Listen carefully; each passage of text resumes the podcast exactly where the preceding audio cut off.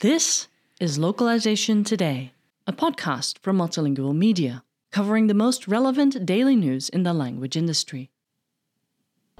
Thank you everyone for joining us again here at LocWorld 50. Eddie Arrieta with Multilingual Magazine today. Once again, Nataliya Horba Shekachevska. Thank you with Force Group.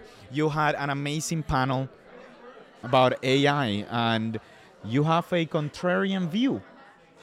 Let's put it that way. I want to dig deeper into the idea uh, and your cautionary tale around how should we approach artificial intelligence. Welcome to Multilingual Media. Thank you for, for coming. Thank you, Eddie. It's nice to be here. Thank you for the opportunity. So I'm Nataliya Horbachevska from Task Force uh, LSP, and we have offices in Ukraine and in Poland. And we are indeed quite cautious about AI because, first of all, the technology is really costly, not environmentally friendly, and also ethical part of it is questionable. Yeah? So lawyers at the European level are now discussing the restrictive measures towards AI so that people cannot use it for bad, cannot use it to harm other people. And this is my main concern because uh, what we need to do when we implement AI, we really need to control that it is implemented for good. And uh, in our exercises, what we have already started to do in our company, we only do small things.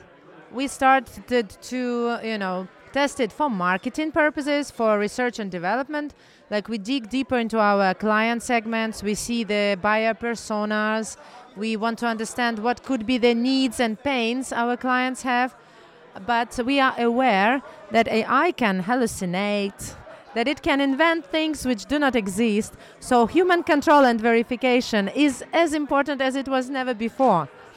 And uh, when we, for example, demand our people to to check emails through AI to make it more fluent, we have to make sure they anonymize every text which goes into the ChatGPT or whatever it is. And here we, we have to be very cautious and we have to implement certain controls over the, the rules, yeah, that they are followed. So these are my concerns now, and I really believe you shouldn't hurry up in it, implementing it, because at the end of the day, it might appear that due to its cost and due to electricity consumption, it might be not as good, yeah, and due to confidentiality restrictions, it might be not as good as just simple machine translation. So for now, that's what I think about it. No, and thank you so much because a lot of what you hear in the industry is let's jump on it, let's jump on it, let's do it, let's all go behind it, let's take this wave. And you're saying, let's be cautious. Being cautious doesn't mean don't jump into it. So, in the execution of a cautionary approach uh, towards artificial intelligence, what are your recommendations? How do you how do you think this can be done? How can you cautiously approach artificial intelligence? As I said, the only thing you can do is to teach your people to do it properly, to make them aware of ethical side, of legal side, and then control. So implement and control, implement and control always, because if it's not controlled, it will soon be out of out of your control. Sorry for this word play. So that's that's the only thing I can advise. I wouldn't be too quick because women are often at the cautious side. They don't want to hurry because we want to see how it evolves. And as soon as I see now, our clients do not have this request. They don't want us to jump quickly into something new. Sometimes it happens that when we tell our clients, come on, let's go to localization platform, they say, no, no, thank you. We are okay with our Excel sheets. So let alone the AI exercises, if they are not ready to go to localization platforms, what we are talking about. So we in Ukraine, we are quite far away from, you know, jumping this AI thing to a full extent. So not exactly now. And and uh, I thank you for, for, for being honest about it and, and, and sharing it with us and with the audience.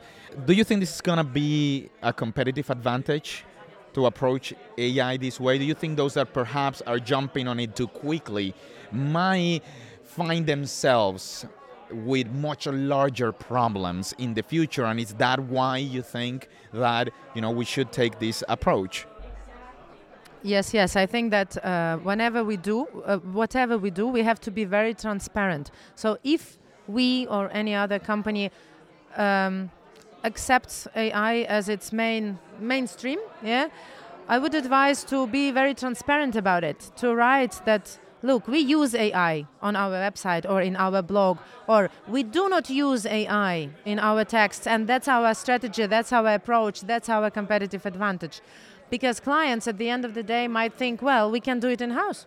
We can uh, also use ChatGPT ourselves. Why do we need you guys?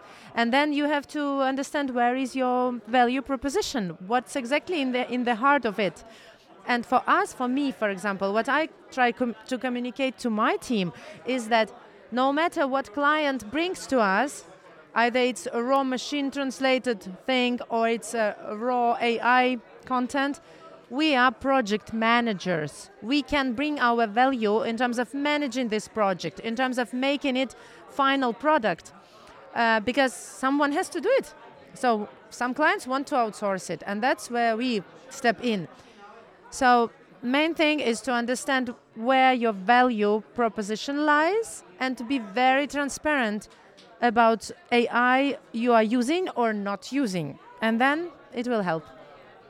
And, and, and this might sound like a, like a dumb question, but is your team using AI?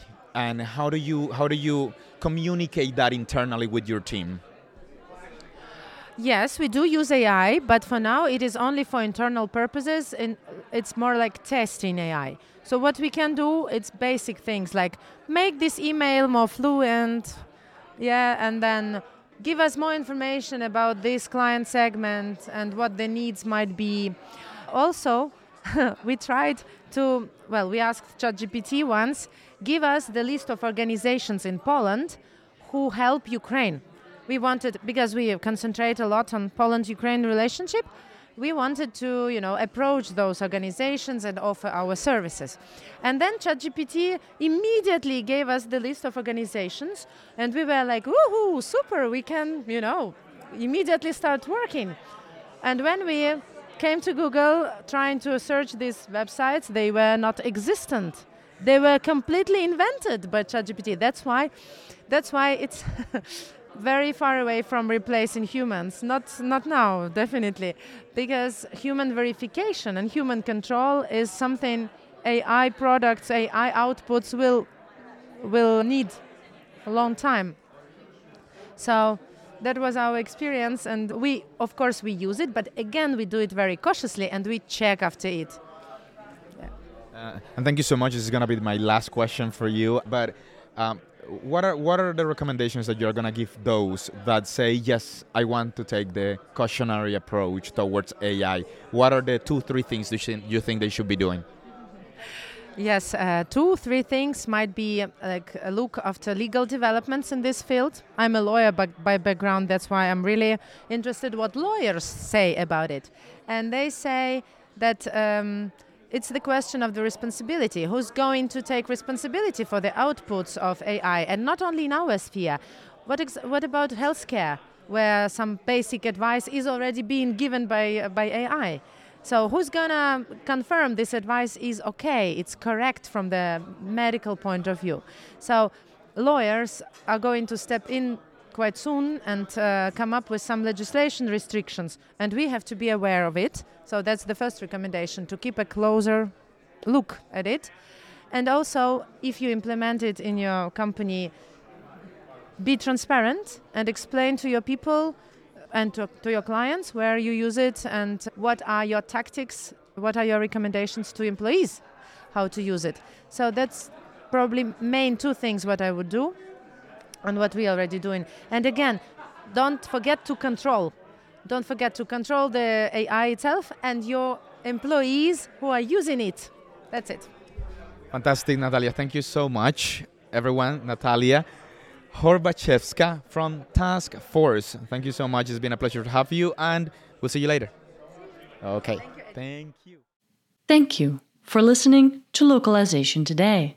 To subscribe to Multilingual magazine, go to multilingual.com slash subscribe.